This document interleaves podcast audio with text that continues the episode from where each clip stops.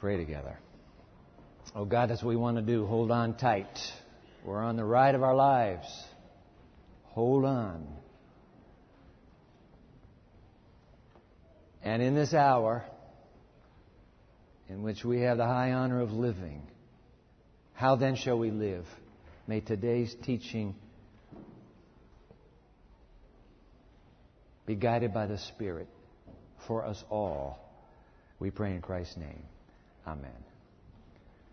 I don't know about you, but I would have been yelling at the top of my lungs to spur that bus driver on. Did you read the story? Did you see that one? This week. Wednesday morning, 6:48 local time, a bus packed with passengers making its usual commute through the tiny island of American Samoa. Now you know. Somewhere between 13 and 25 minutes later, somebody on the bus happened to look out toward the shoreline and saw it. A massive 15 to 20 foot wall of water racing toward that tiny little island territory of America, American Samoa. Scientists, listen to this. Scientists estimate that as a result of a magnitude 8.0 earthquake beneath the seafloor 125 miles to the south, four of them, four consecutive walls of water raced toward Samoa and American Samoa at the speed of a 747 in flight, 530 miles an hour. Four tsunamis. Somebody sees it, the whole bus freezes as that bus driver swings the vehicle around and races the wave to the highest spot on Little American Samoa. Listen to this Associated Press uh, release here. I was scared. I was shocked, said Didi Afuafi, 28 years old, who was on the bus when the giant waves came ashore in American Samoa. Didi went on. All the people on the bus were screaming, crying, trying to call their homes. We couldn't get on cell phones. The phones just died on us. It was just crazy, end quote. With the water approaching fast, the bus driver sped to the top of a nearby mountain where 300 to 500 people were gathered already, including patients evacuated from the main hospital, among them newborns with IVs, crying children, and frightened elderly people. The clergy arrived, and a prayer service began. I'm telling you what, ladies and gentlemen, it's true, isn't it? How quickly life as we know it can change and the paradigm shift in an instant. And our hearts go out today to the survivors on Samoa and American Samoa. We've got students here from there, as well as the survivors in Western Sumatra, Indonesia, which 24 hours later you heard of course, those two killer quakes that struck Indonesia. How quickly life as we know it change. So that they would never forget that there is coming a day when business as usual will no longer pass into the sacred calendar of the community of Israel. God stuck a single day. A day to remind them that for the human race a day of reckoning is coming. For the human race there will be a day of judgment, and they called the day the Day of Atonement.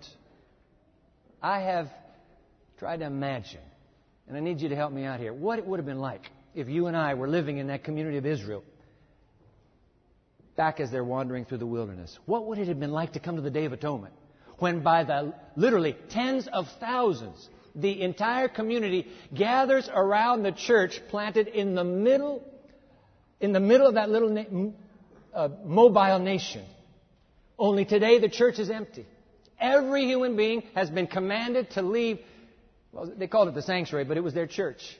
Everybody's out except one lone individual who today is granted divine permission to do what is forbidden every other day of the year. That is, to walk all alone into that sacred space called the most holy place. And get this, get this. We can't track him. We cannot tell where he is.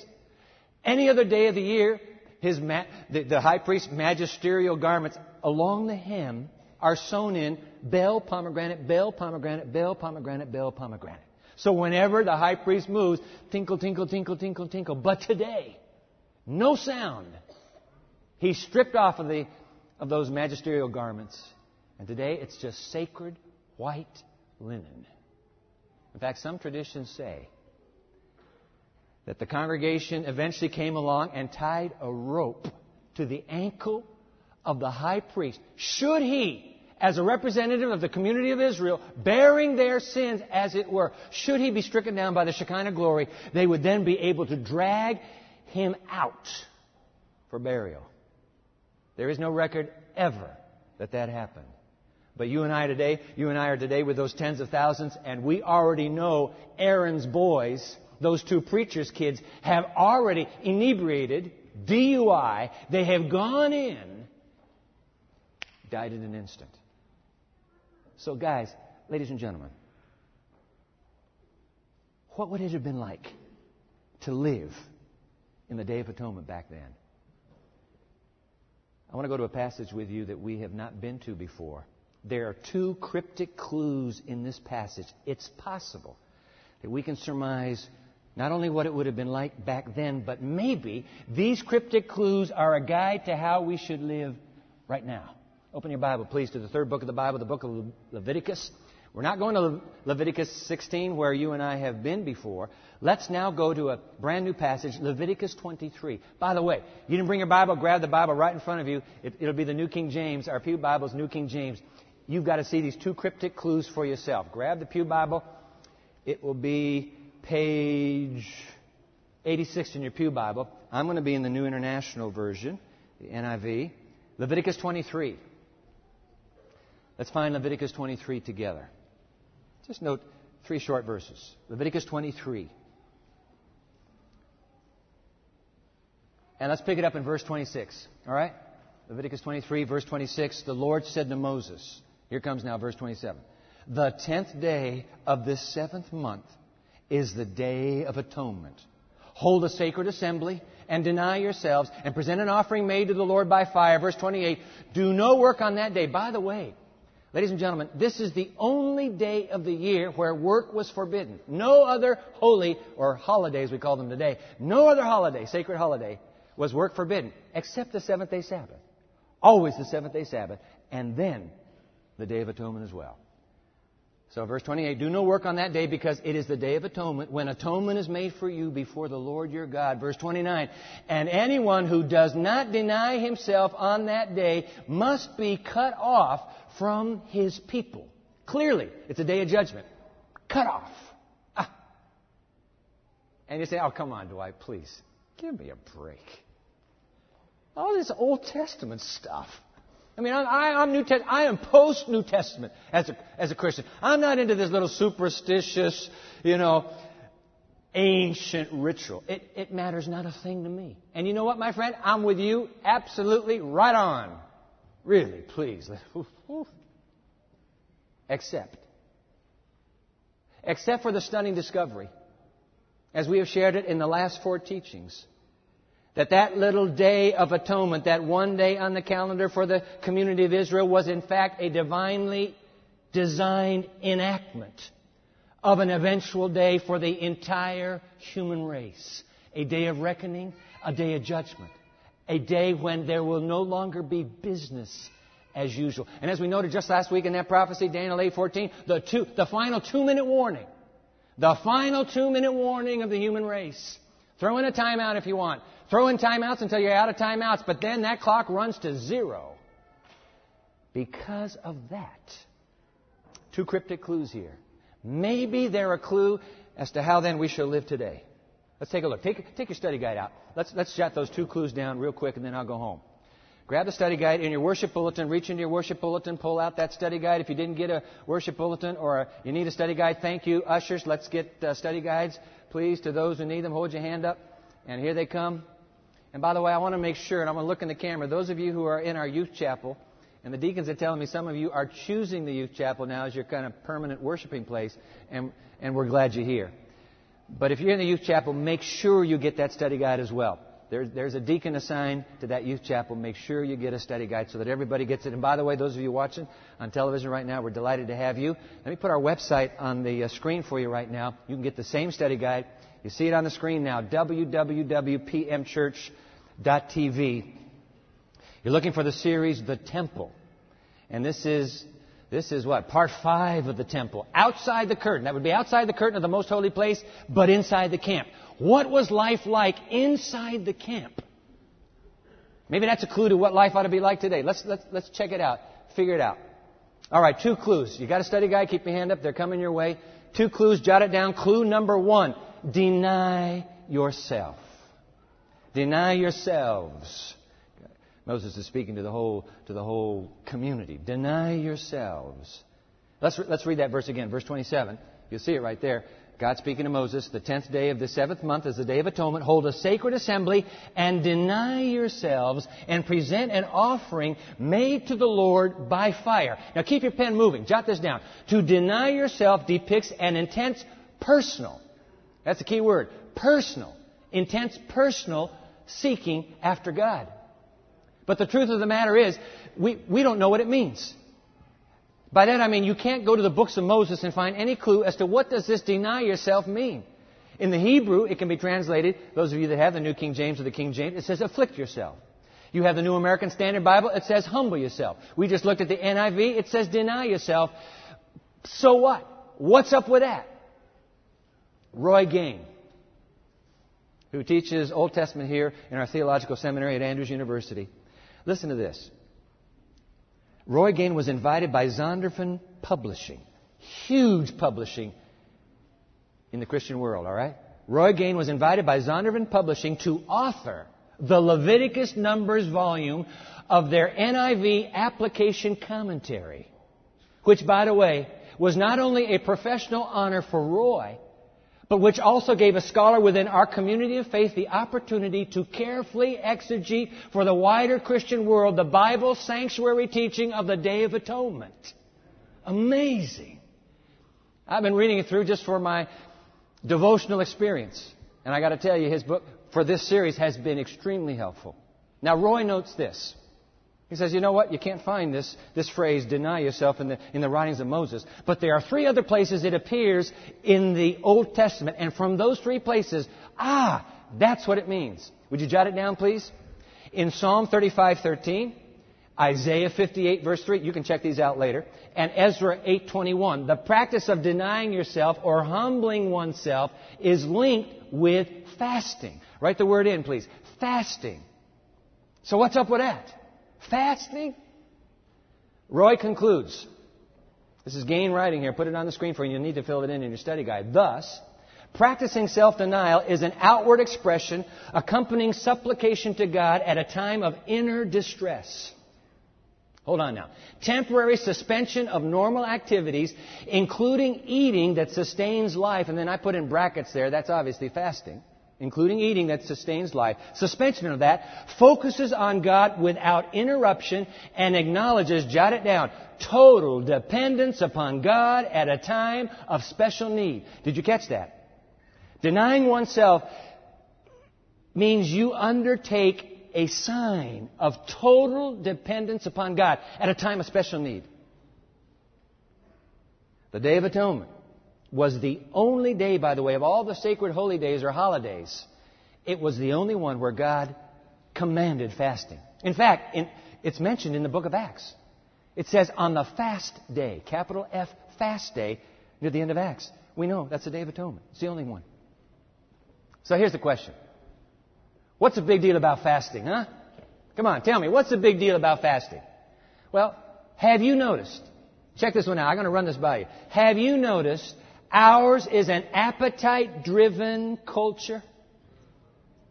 I want to talk about television commercials, only television commercials right now. I want you to name for me a single television commercial that does not appeal to appetite.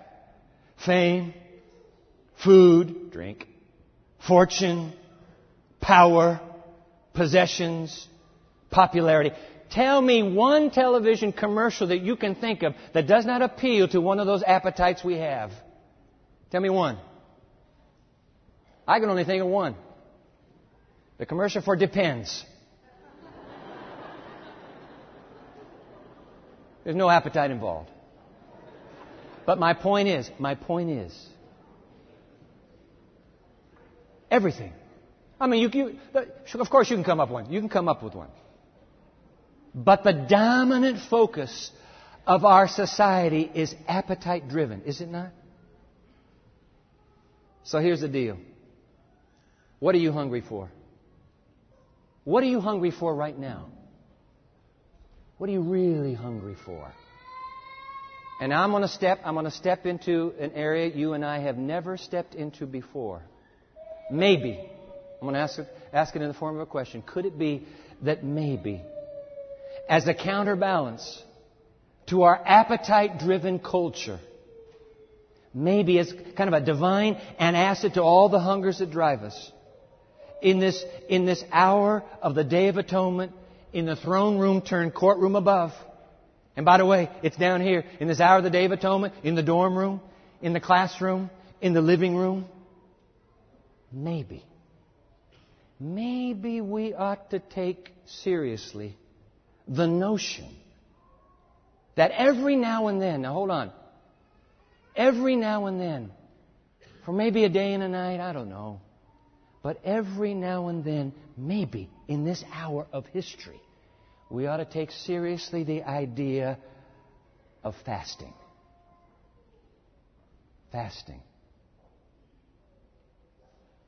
Keeping in mind, of course, Jesus' very balanced counsel about anybody who undertakes a fast. I want to show you what Jesus said on this. Very balanced. Uh, and you need to see it in your own Bible. The, the Sermon on the Mount. He didn't leave it out. It's right there.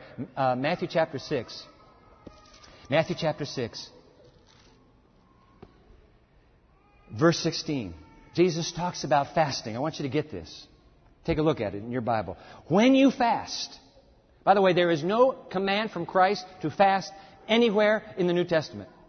He never says fast, but it is under, this is an implicit understanding that you are going to fast. The day will come when you will fast. So I'm going to give you some counsel about it. Here we go. When you fast, do not look somber as the hypocrites do, for they disfigure their faces to show men and women that they are fasting. I tell you the truth, Jesus says, they have received their reward in full. But when you fast, put oil on your head and wash your face so that it will not be obvious to men and women that you are fasting, but only to your Father who is unseen. And your Father who sees what is done in secret, He will reward you.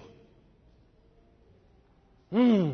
What's going on here? I love the way, uh, you're going to love this too. Eugene Peterson in the message, notice how he paraphrases this very same passage, and, and you, will need to fill it in your study guide. Peterson taking these same words of Jesus. When you practice some appetite denying discipline, that's what fasting would be appetite denying. The big issue is appetite. He hit, it on, he hit the nail on the head. When you practice some appetite denying discipline to better, please make sure you get that word concentrate on God. Ladies and gentlemen, let us be clear immediately. Fasting is not about getting God's attention. Fasting does not make God say, oh man, I am really impressed with Junior there. I am really impressed with Sissy. Whoa, look at that fasting. Fasting does not move God a whit. 24-7, He already loves you to the max. Alright? That's a key point. 24-7, He already loves you to the max. But, Peter, let's put it back up, please. What, what, what Peterson is saying here, if you want to concentrate more clearly. He says, Jesus says, when you practice some appetite denying discipline to better concentrate on God, don't make a production out of it. I love this. Keep reading. It might turn you into a small time celebrity, but it won't make you a saint.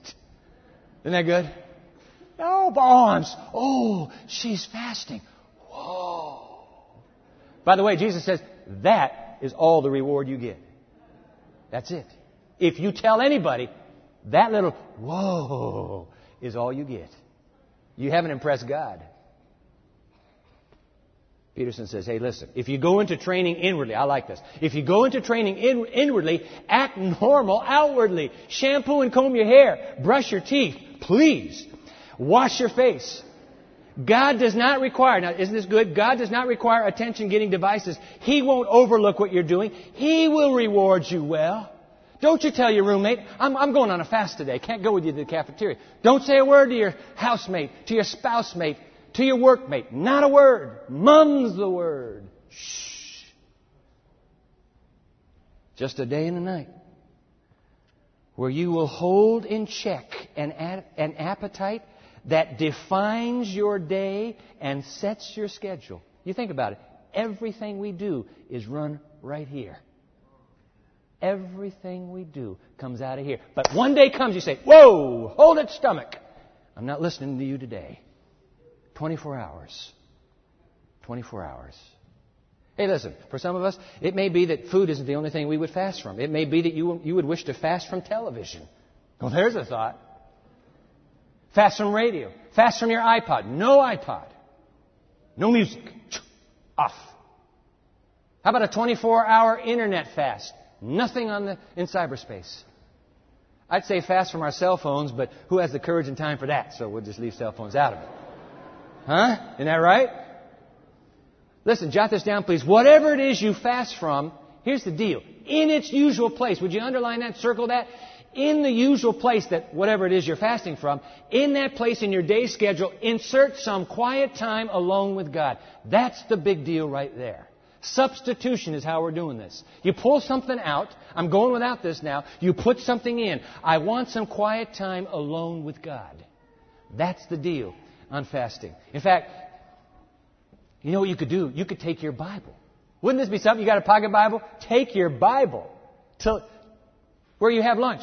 When you slip away, nobody. Hey, where do you go for lunch? I don't know. You just slip away with your Bible. During that time that you would normally be eating, today I'm not eating. I'm eating here. I'm feeding here.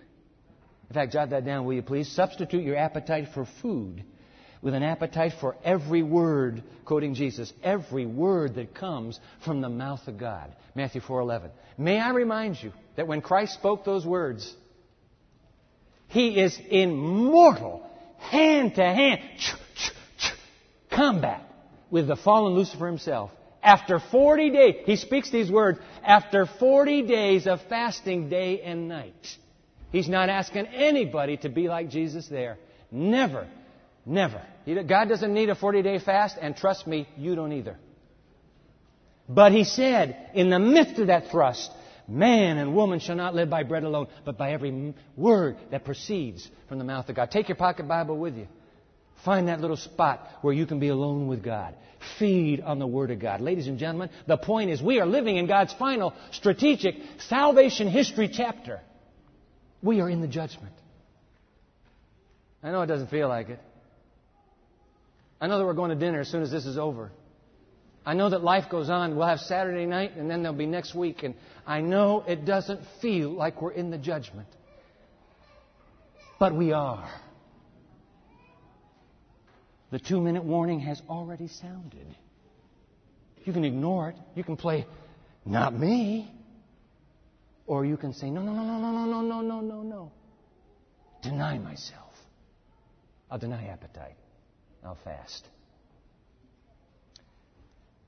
I love my friends down the road here in Buchanan. Life Action Ministries, great leader, Byron Paulus. I've chatted with Byron along the way, my time pastoring here. They run a wonderful ministry just down in Buchanan, and they put out this very, very inspirational magazine. Can you, can you get a camera in on that, please? This is their Revive magazine. And, and, this is the latest one. And look at the cover story Bible Boredom, Reviving Your Passion for God's Word. Inside the magazine is a piece by Howard Hendricks, the great theologian from Dallas Theological Seminary. In his piece, he tells a story, and I've got to share this story with you. He tells a story, and let me just read it to you. Here it is. Okay. A man I know, all right, so a man I know came to Christ, so I gave him a New Testament and I told him to read it. He came back a week later and said, I read it. I said to him, I know, but I meant the whole thing. He said, I did. He said, I read the whole thing, including the palms in the back. He thought the word was palms. It's Psalms, you know, it's a little New Testament Psalms. I read the palms. I love those poems. I read them. And he, he said, I understand there's another section to this thing. He was talking about the Old Testament. So I gave him the Old Testament, and three weeks later, he came back and said he had read it. Now, Hendricks is talking to you and me. My friend, we have elders in our church who have never read the Bible through in its entirety. Whoa. But here is this guy who's like a kid, a little kid with a fire engine, so excited to study the Bible. Sometime later, this man and I were studying the passage where Jesus says, Luke 12, 15, one's life does not consist in the abundance of the things he possesses. He stopped me and said, Whoa, does that mean what I think it means? I asked him what he thought it meant. And he explained it better than any commentary, I had ever read. So this man went out and liquidated a million dollars worth of property to resource the work of Jesus Christ. That's called taking the word seriously. That's called being excited about that little pocket Bible. That's called carrying that pocket Bible with you. That's called every chance you get to find a moment where you and God can be alone in His Word. Fast. Fasting. Pull something out so that you can put something in. Some of you, by the way, will pull something out permanently and never bring it back. That'll be the work of the Spirit. And you'll have to know what that is.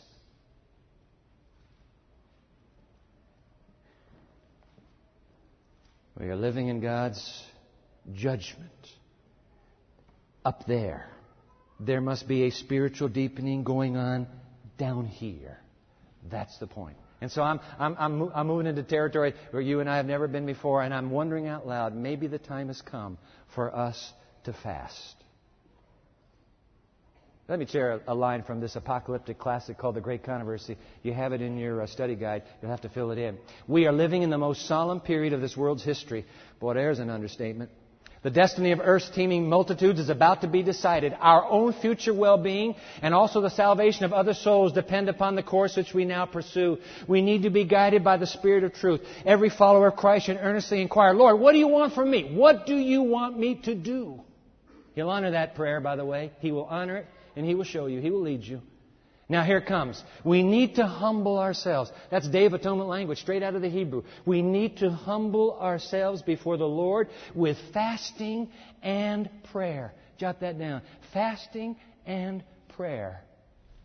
And to meditate much upon His Word, especially, this is what caught me by surprise, especially the scenes of the judgment.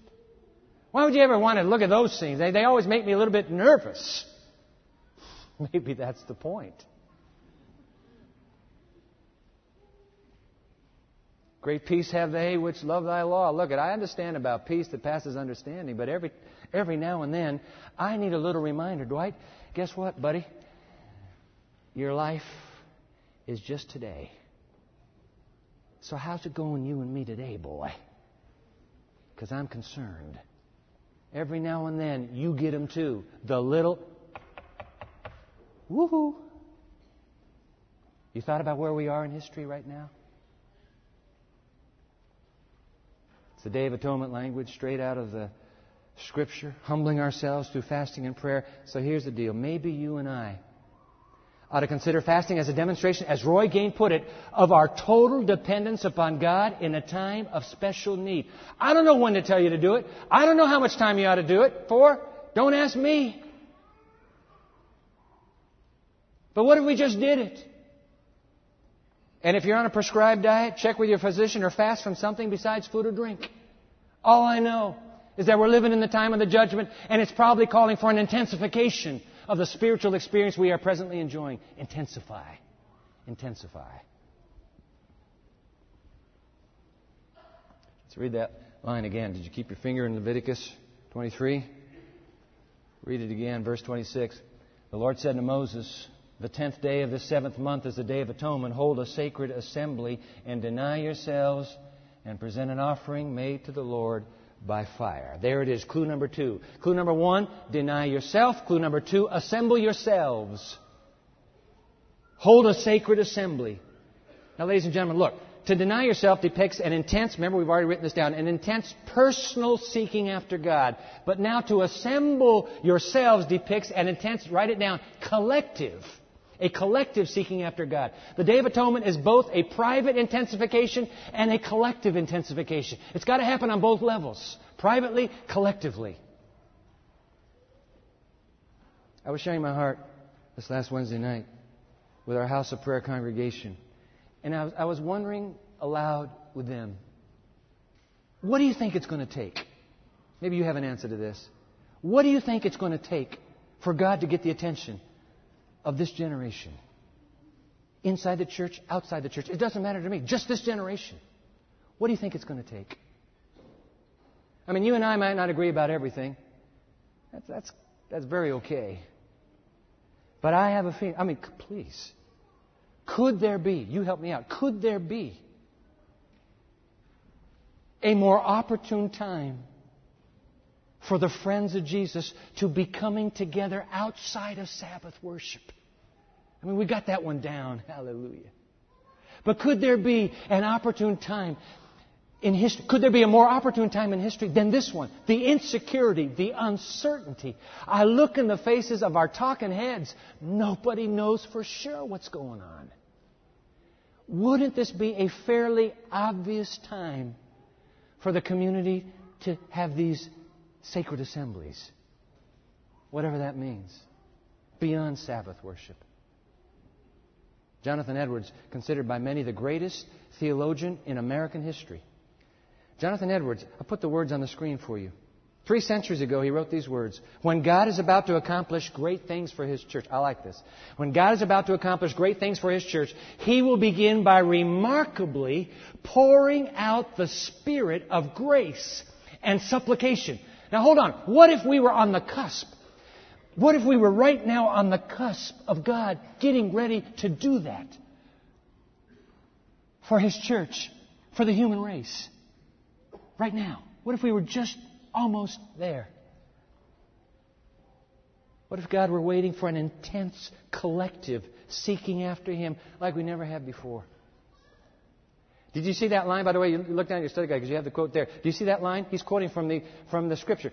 God would pour out the spirit of grace and supplication. See the quotation marks around it? Let me put from his old King James, because that's all they had back then, three centuries ago. He only had the King James. Here's the line, Zechariah 12, verse 10. Fascinating. Go and mark it in your Bible later uh, sometime. God making this promise. Isn't this incredible? And I will pour out on the house of David and the inhabitants of Jerusalem a spirit of grace and supplication. That is amazing. In fact, jot it down. I will pour out upon you a spirit of grace and supplication. The New Living Translation renders that a spirit of prayer. Write that in. A spirit of prayer. You go to the English Standard Version and it feels like a spirit of pleading. Pleading. I will pour out this spirit on you. And by the way, it's not Holy Spirit. He doesn't say, I will pour out my spirit on you. No, no, no, no, no.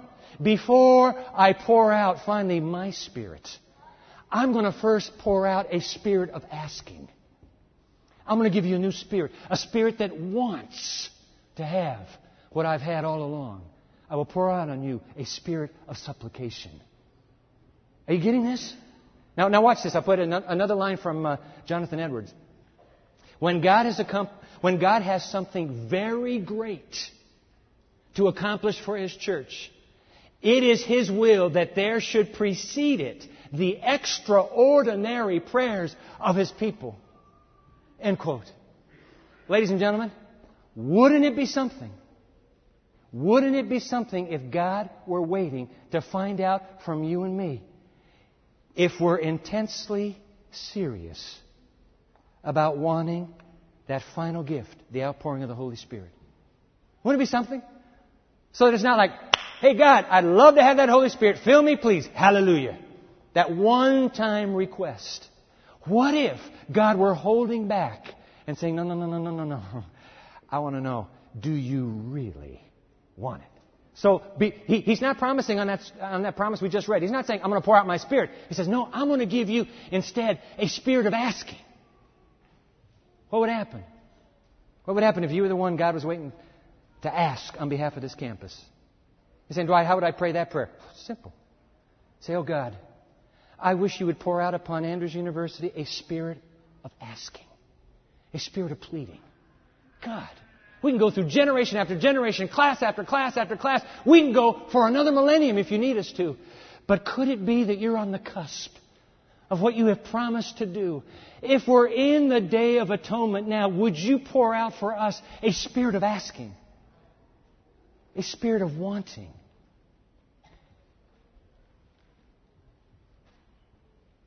You know, I got two wonderful kids. Hallelujah. Kirk and Chrissy. When Kirk and Chrissy were very young, uh, in November, every year in November, uh, Toys R Us would come out with the new Christmas flyer. They used to come out in November. Now they're coming out 1st of October, of course. But Toys R Us. And you know what my kids would do? Every Sunday paper, I pull it out for because they love to drool over those pictures. So I say, hey guys, here's the uh, here's the latest Toys R Us brochure, full color. And they would hurry off to a corner of the house, and before you know it, I mean in five minutes, Kirk is back. Daddy, I found it at last. What I have always been wanting all my life. Daddy, can I have this? And he'd point, put his little pudgy finger. Pew, I want that. I've always, Daddy, you know that. I've always wanted this. And I'm thinking to myself, yeah, right. Because if another week goes by and another Toys R Us uh, flyer comes out, guess what?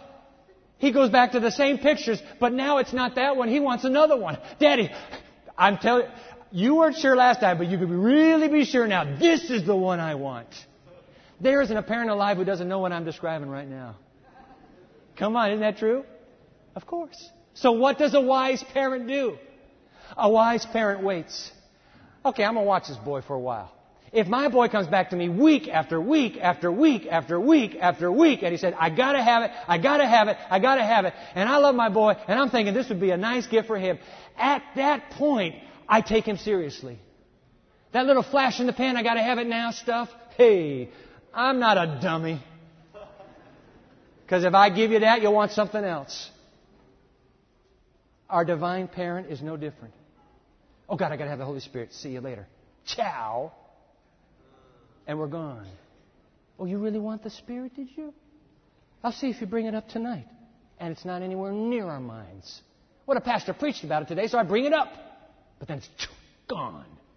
Ladies and gentlemen, if this is a day of atonement, up there and down here, then there is a new intensification that God is calling for. And He's saying, guys, come on, let's get real, please. How many gifts do you want? I have one gift. I have one gift that if you get this gift, it will give you every other gift in my storehouse. Ask me for that gift. But I want to find out if you really want it. Ask me again tomorrow. And then ask me again tomorrow. And then ask me again tomorrow. And one of these days, trust me, I will give you your heart's content.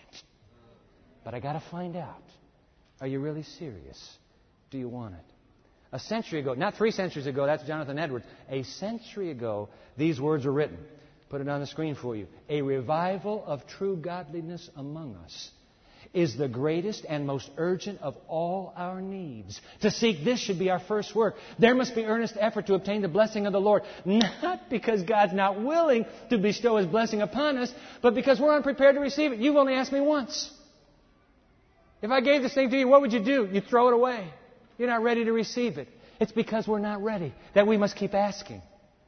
Oh, that last line, a revival need be expected only in answer to prayer. So here's the deal. What if preparatory to this final revival that Revelation 18:1 predicts, this outpouring of the Spirit all over the planet, what if God wants us before asking for the Spirit?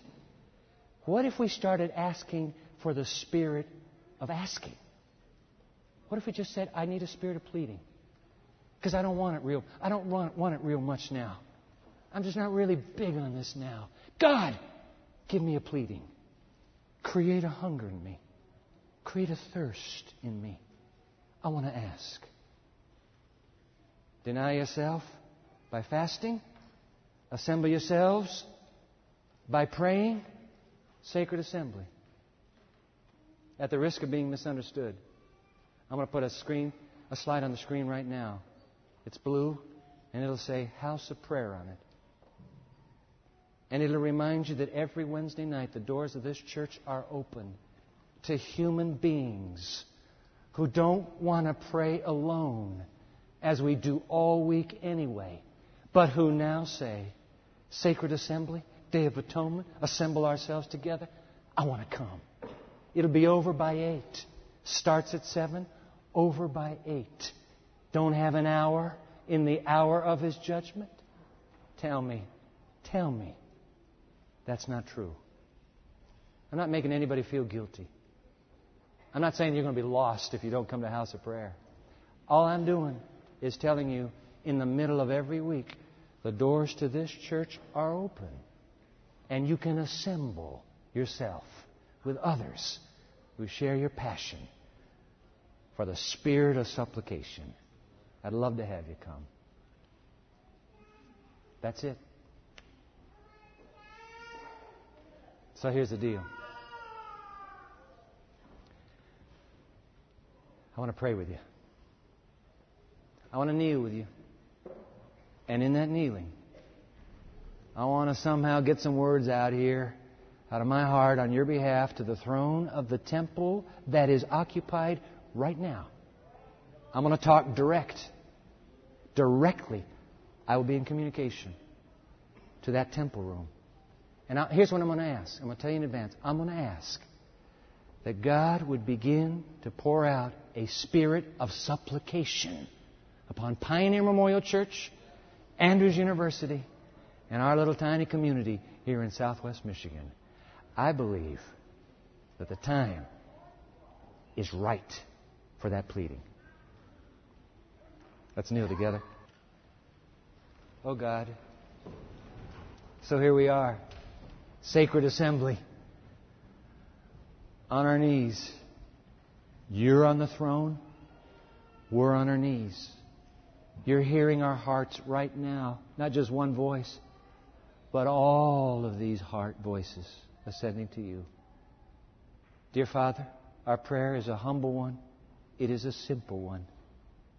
Would you please pour out the spirit of pleading, the spirit of asking, the spirit of supplication upon us right here? It may be that little prayer group that has been quietly meeting all these weeks,